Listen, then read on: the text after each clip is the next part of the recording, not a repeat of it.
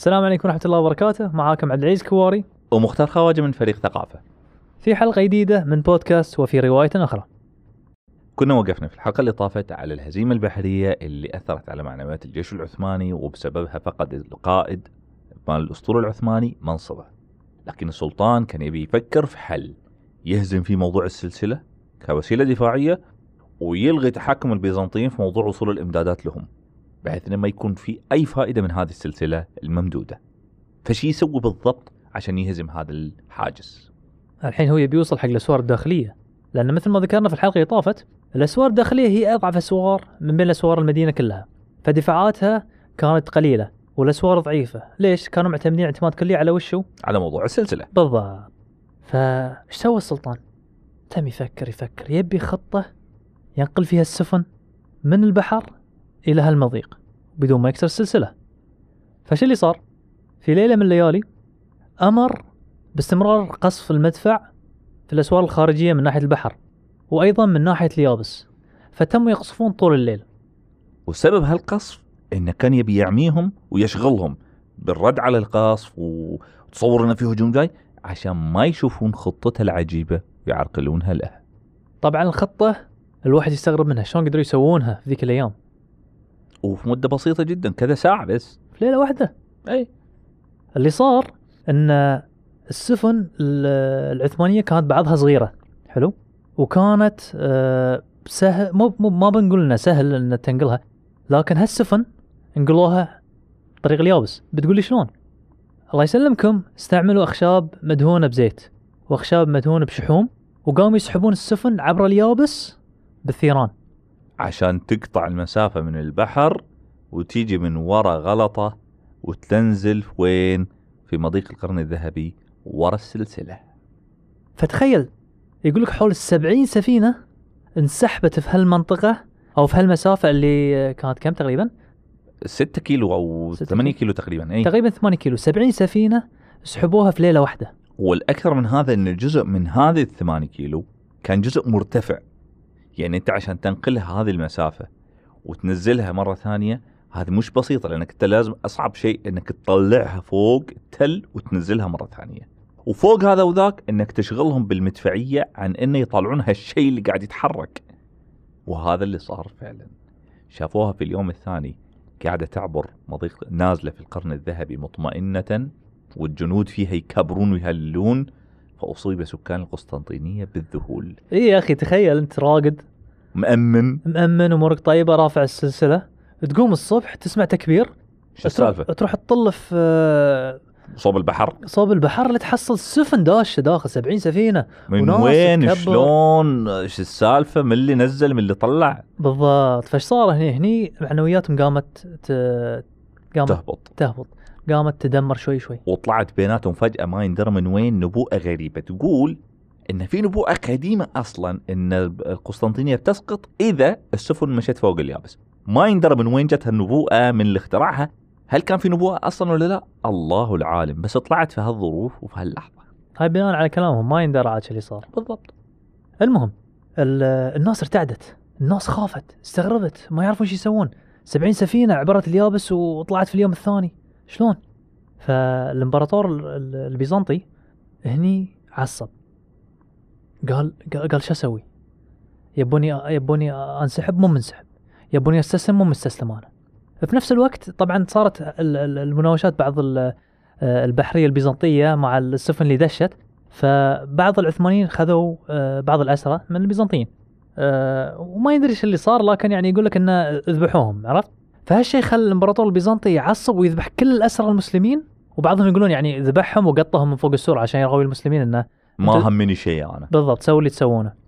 الامبراطور قسطنطين الحادي عشر كان يدري انه في الآخر قتل الأسرى ما قتل الأسرى ولازم يلقى حل يطلع فيها السفن اللي جت له. فجمع المستشارين العسكريين وجستنيهاني وكذا وتناقشوا. وصلوا لحل. قالوا في الليل نهاجم هجوم بحري مباغت على السفن وهم أمنين يعني العثمانيين ما راح يتوقعون إحنا نسوي هالحركة. وبناء عليه ندمرهم ونخرعهم وكذا و... وخلاص. ونخلص من هالموضوع يعني السلسله موجودة للحين. إنزين.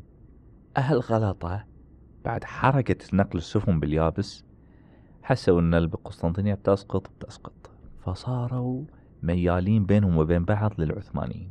وكانوا حاضرين هالاجتماع على أساس يعرفون إيش بيصير كجزء من سكان المدينة يبي الفيت إنهم يبوا يدافعون عن المدينة. يا أخي لا تلومهم.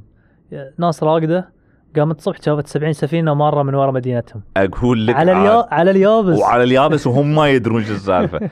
فما بالك يعني شو يكون إحساسهم؟ فانحازوا حق العثمانيين بعد الحركة. ففعليا يعني ترى شو يسوون مع هالإمكانيات مع هالوضع؟ فأدركوا فعليا إن لا الوضع شي آه، العثمانيين بتميل الكفه لصالحهم أكيد في هالحرب. فهم لازم يسوون حركة يبين فيها حق العثمانيين هالشيء راحوا آه، هم حاضرين الاجتماع فأقنعوا الإمبراطور واللي معاه قالوا لا لا على أساس نرتب الأمور وكذا خلونا أجل الهجوم مو بالليل الليلة شباب خلوه بكرة يعني بالليل بكرة نرتب الوضع. إي اجلونا ليلة واحدة يعني إيه،؟ ما بتفرق و... اقتنع الإمبراطور اللي قاعدين وما عطوا يعني في تفكير بعيد. ترى هالغلطه دزه واحد حق السلطان بلغه. قال ترى الجماعة بيهاجموكم في السفن اللي نزلت بعد منطقة القرن الذهبي وعقب السلسلة وشي. هذيل بيتعرضون لهجوم مباغت من البيزنطيين وهم خبرونا على أساس نساعدهم. عموما إحنا بنسوي حركة ان بن... بنشعل النار في برج القلعة تبين لكم وللسفن. أول ما نشعل هالنار معناتها السفن تحركت تضربكم. فضبطوا الكباتن البحريين الموجودين وخبروهم وخبروا اللي في البر. وحصل فعلا. أول ما تنفذ الهجوم في الليلة العقب أهل غلطة ولعوا النار كبيره ومبينه في البرج. فالسلطان تنبه والكباتن كانوا منتبهين شافوا النار استعدوا صوبوا المدافع ما ضربوهم ضربة إلا كانوا العثمانيين رادين عليهم. فالبيزنطيين تحيروا شو السالفة؟ غرقت سفينة وفشل الهجوم واضطروا ينسحبون ويقربون من الأسوار اللي هي كانت مالت القسطنطينية وأسوار غلط عشان يحمون عمرهم. فالأسوار اللي في على الأسوار ضربوا السفن العثمانية فرجعت شوي. آه، ابتعدت مسافة عن الأسوار. لكن فشل الهجوم حاولوا مرة ثانية بس بعد فشل هجومهم يعني فشل هجومهم فشل قوي شوي هذا أحبط معنويات البيزنطيين. لكن السلطان كان مجهز حيلة جديدة لدخول المدينة نفسها. بعد ما ننسى إن العثمانيين بعد هالهجمتين حاولوا يكسرون السلسلة علشان يقدرون يتحكمون في الممر على كيفهم. لكن للأسف واجهوا صعوبة كبيرة لأن السلسلة ما كانت سهلة الاقتحام. الخطة الثانية اللي كانت عند السلطان كانت رهيبة. ليش؟ تخيل أنت الحين قاعد في المدينة وفي قصف من برا وأنت مأمن الحين داخل الأسوار. شوي ولا تسمع صوت تحت الأرض. يا شو السالفة؟ وبالليل. وفي الليل. ليش؟ وشو ذي؟ اكتشفوا أن أصلا العثمانيين كانوا يحفرون أنفاق عشان يقتحمون المدينة من داخل. وتخيل انه وصلوا بيوت المواطنين. بالضبط بالضبط. يعني يعني, يعني شن النفق اللي انحفر وبدون ما يدرون ووصل عند بيوتهم؟ وما وبعض المواطنين حس في الموضوع وشك وبلغوا بعض فلما شكوا في الموضوع راحوا بلغوا الب... مسؤول البلدية ومسؤول البلدية راح بلغ الإمبراطور قال لحق عليه ترى في مصيبة. البيزنطيين بعد ما كانوا سهلين.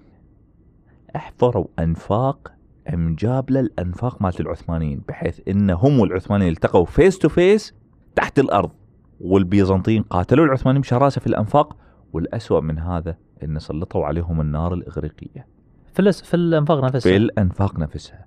فبعض الجنود الأتراك استشهد احترق. بعضهم اختنق مات. وبعضهم سقط في الأسر. والإمبراطور قص رقابهم وقطع حق السلطان. بس شوف مع هالهزيمة اللي صادت المسلمين تحت الأرض هالمرة. تحت الأرض مو بس البحر تحت الأرض تموا البيزنطيين في حالة نفسية في حالة رعب. يعني هم كانوا مأمنين إن الأسوار الخارجية ما حد يقتحمها ولا حد يقدر يدش عليهم ولا شيء. لا دشوا لهم من تحت الأرض. فدشوا لهم من تحت الأرض. فمع خسارة ال- المعركة هذه بعد تموا خايفين. كل ما يسمعون صوت في الليل يقولون ها شكله تركي دش علينا. لا لا شكله في واحد من هناك في راس الشارع الحق عليه. اي الحق عليه الحق عليه دور. فتموا في حالة هستيرية. وصاروا ليل نهار سهرانين يعني ما ما, ما ما يقدرون يرقدون. ما يقدرون صدق. يرقدون إيه. بالضبط. تموا على- تموا في حالة خوف وهلع. مو يعني- طبيعية. بس بعد السلطان العثماني ما استسلم. كانت عنده خطة حلوة من ناحية اليابس. إيش سوى؟ عمل هو في الحقيقة ممكن نقول برج حصار بس كان من كبره كنا قلعة. والأكثر من هذا إن قلعة متحركة يعني مدفوفة دف وثبتت قدام الأسوار ومركبة من ثلاث أدوار.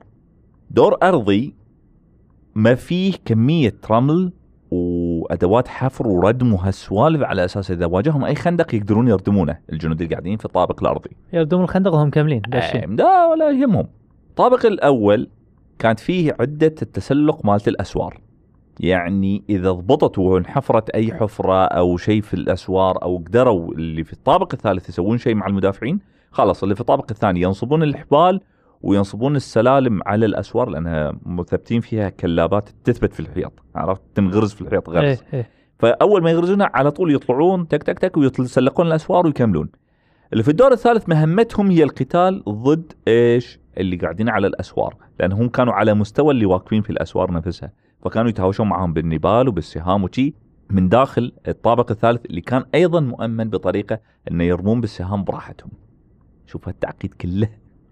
وفوق هذا وذاك القلعة عليها جلود مدهونة بشحوم معينة تمنع وبللها بالماء على أساس يمنع اشتعالها بالنار إذا شب إذا قطوا عليها النار الإغريقية النار الإغريقية نعم. إياها ومع ذلك للأسف الشديد استشهد اللي كانوا موجودين في القلعة لأن برغم القتال الشرس ومحاولتهم الجيدة انه يسوون شيء مع الأسوار لكن النار الإغريقية حرق آه للأسف نفذت للجلد وحرقته وحرقت أيضا القلعة اللي كانت من خشب.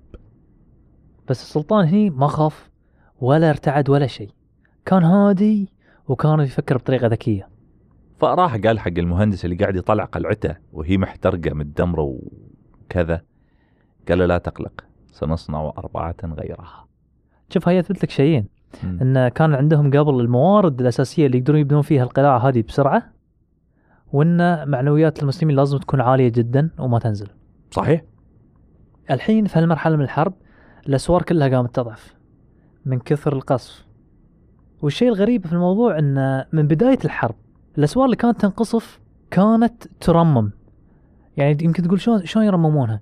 يقول لك المدافع ال- العثمانية قبل كانت من من كبرها ومن قوتها لما يثورون فيها تاخذ لها فترة لين ما تبرد. هالفتره يعني يقول حول الساعة يعني كم من ساعة؟ فهالكم من ساعة كانت ال- القسطنطينية عندها الموارد الكافية والجنود والبنايين إنه يبنون مرة ثانية ويرجعون الاماكن اللي تكسرت في في القلعة؟ تخيل يعني. فكانوا مستعدين تماما وعارفين حاسبين أمورهم شلون جاية. بالضبط بالضبط. إيه. لكن ما آه، اللي صار إنه مع الوقت خلاص قامت تقل الموارد قاموا يتعبون قام يصيدهم إرهاق من ناحيتين من الناحيه البرية والناحية البحرية. يعني يقاومون من هنا ومن هنا تعبوا. وما في إمدادات قاعدة تجيهم أصلا. لكن الشعب للحين كان متخيل إنه في ملائكة بيونهم وفي معجزة بتصير وإنه بيدافعون عنهم مع إنهم يدرون إن الحين هم في حالة خسارة. وضع صعب. بالضبط. لا موارد فيهم آه، والموارد البناء قاعد تخلص من عندهم ما يقدرون يرممون آه، أسوارهم الخارجية والداخلية.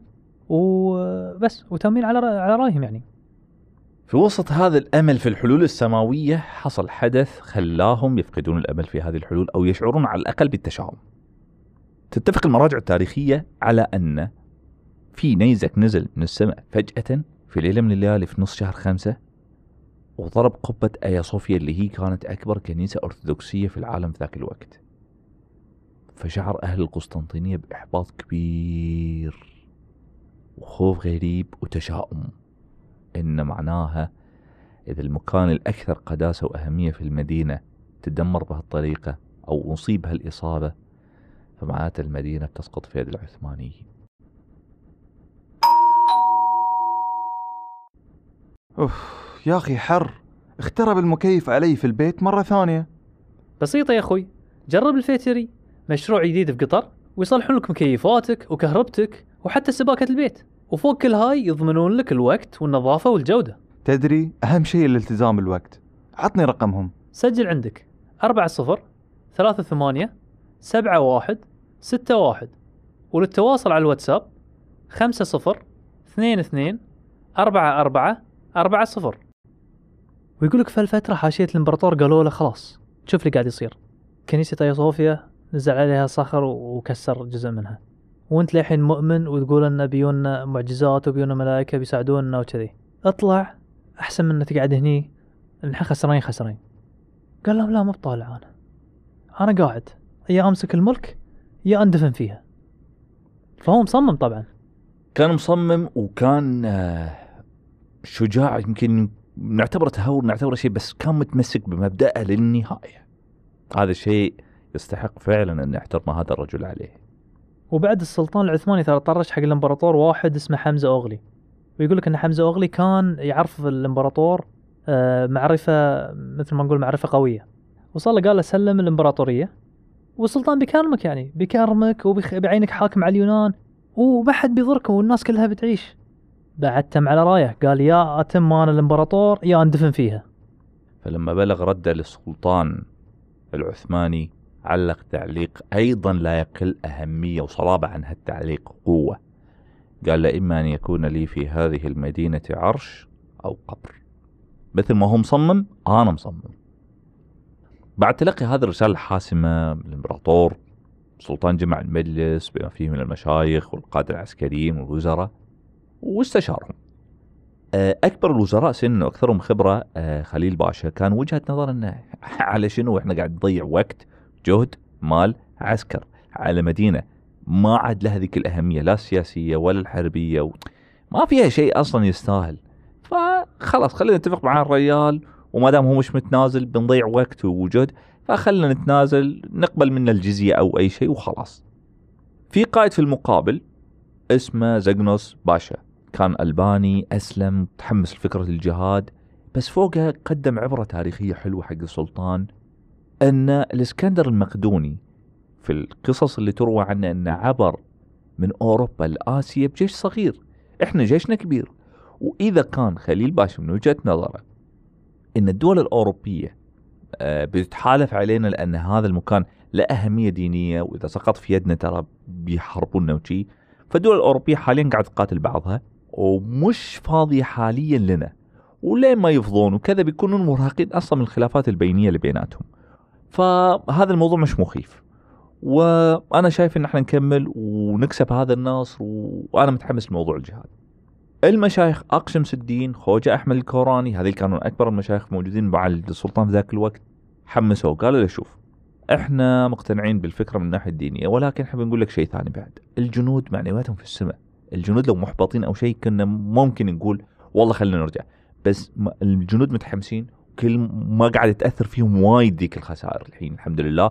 وصارت معنوياتهم في السماء ومتأكدين إن إن شاء الله بننتصر وكذا. فلو رجعنا ترى بيدمرون وبيحسون إن تضحياتهم راحت على لا شيء. فالأحسن نكمل وربنا سبحانه وتعالى إن شاء الله راح يوفقنا ما دمنا ماخذين بالأسباب المطلوبة. فقرر السلطان إنه يسمع رأي هالمجموعه لأن رأيهم فعلا كان وجيه قراءتهم السياسية كانت جيدة وأيضا ما كان يبي يأثر في معنويات الجنود. وترى على طار الانقسام. كان في انقسام قوي صاير داخل القسطنطينية نفسها. كانوا ال ال الكاثوليكيين والأرثوذكس ما كانوا يعني آه، على يد واحدة. يعني يوم طاحت المعنويات كل واحد قام يقط السبب على الثاني. لا انت السبب انت السبب. وحتى يعني عقب الهجوم البحري اللي فشل أه تهاوشوا وتضاربوا مع بعض لولا إن الإمبراطور سكتهم كان كملوا على بعض يعني. بالضبط ترى الإمبراطور يعني هني كان هادي بعد وقال خلنا يجمعهم وأخليهم على يد واحدة أحسن من من إن خلاص نعتفس مع بعض وتروح علينا. يعني برا برا قاعد يقصفونهم وداخل بعد إذا انقسموا خلاص ما في يعني مدينة. ش... بالضبط شو يسوي هو يعني لازم يهديهم أه. بالضبط.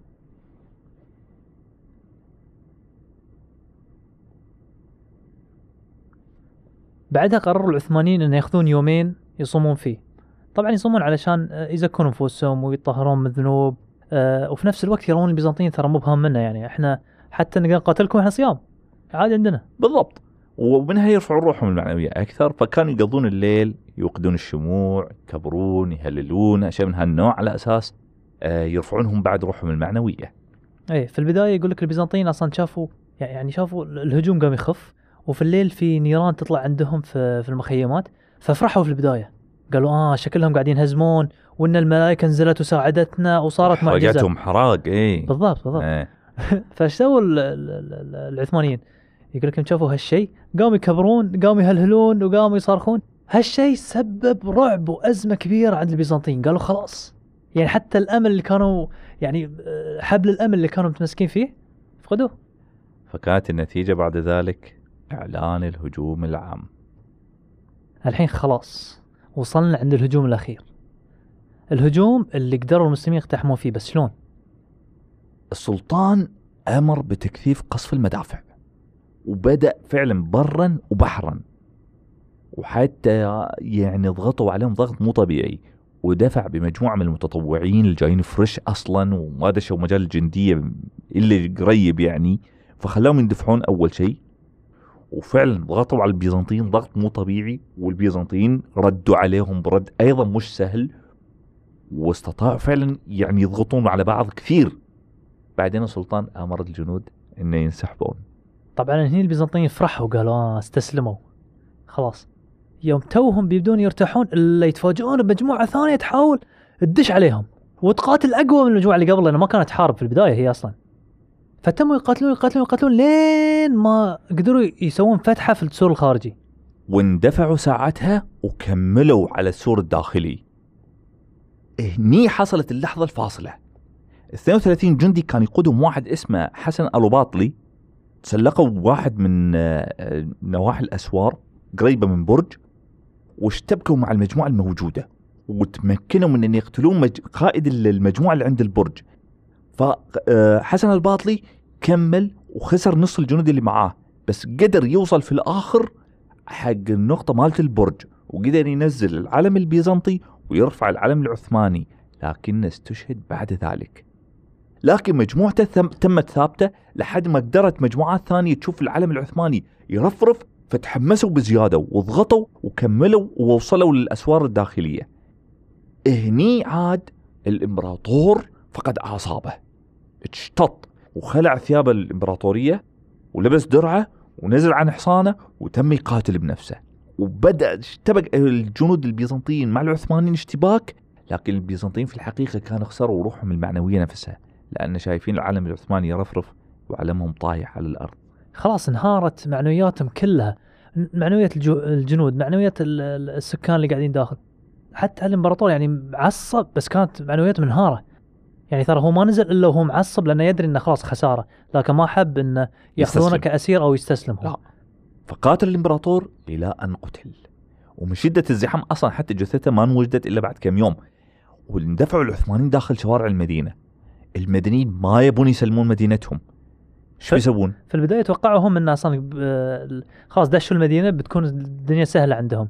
لكن ما توقعوا إنه المدنيين نفسهم كانوا مسلحين. فتموا يقاتلون يقاتلون يقاتلونهم لمدة ثلاثة أيام. ثلاثة أيام من المقاومة المتواصلة.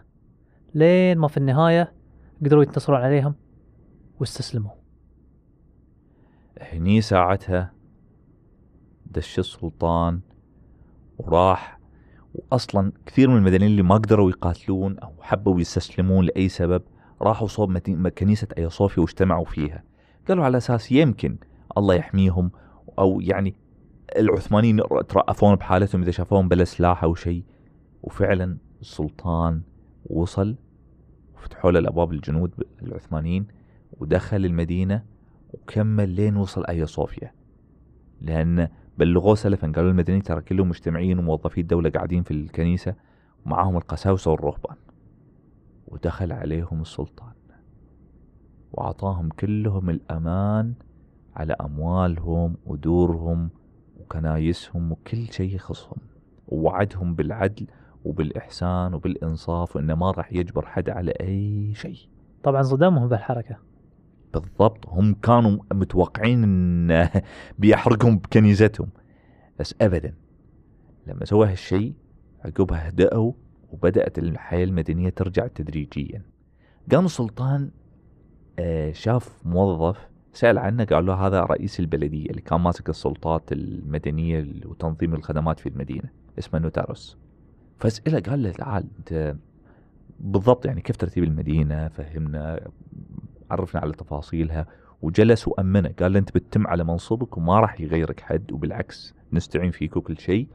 هني السلطان العثماني قام يسأل عن شخصين. أول شيء قام يسأل عن جونستنيان قال هذه وينه؟ إيش سالفته؟ لأنه هو كان قائد معروف.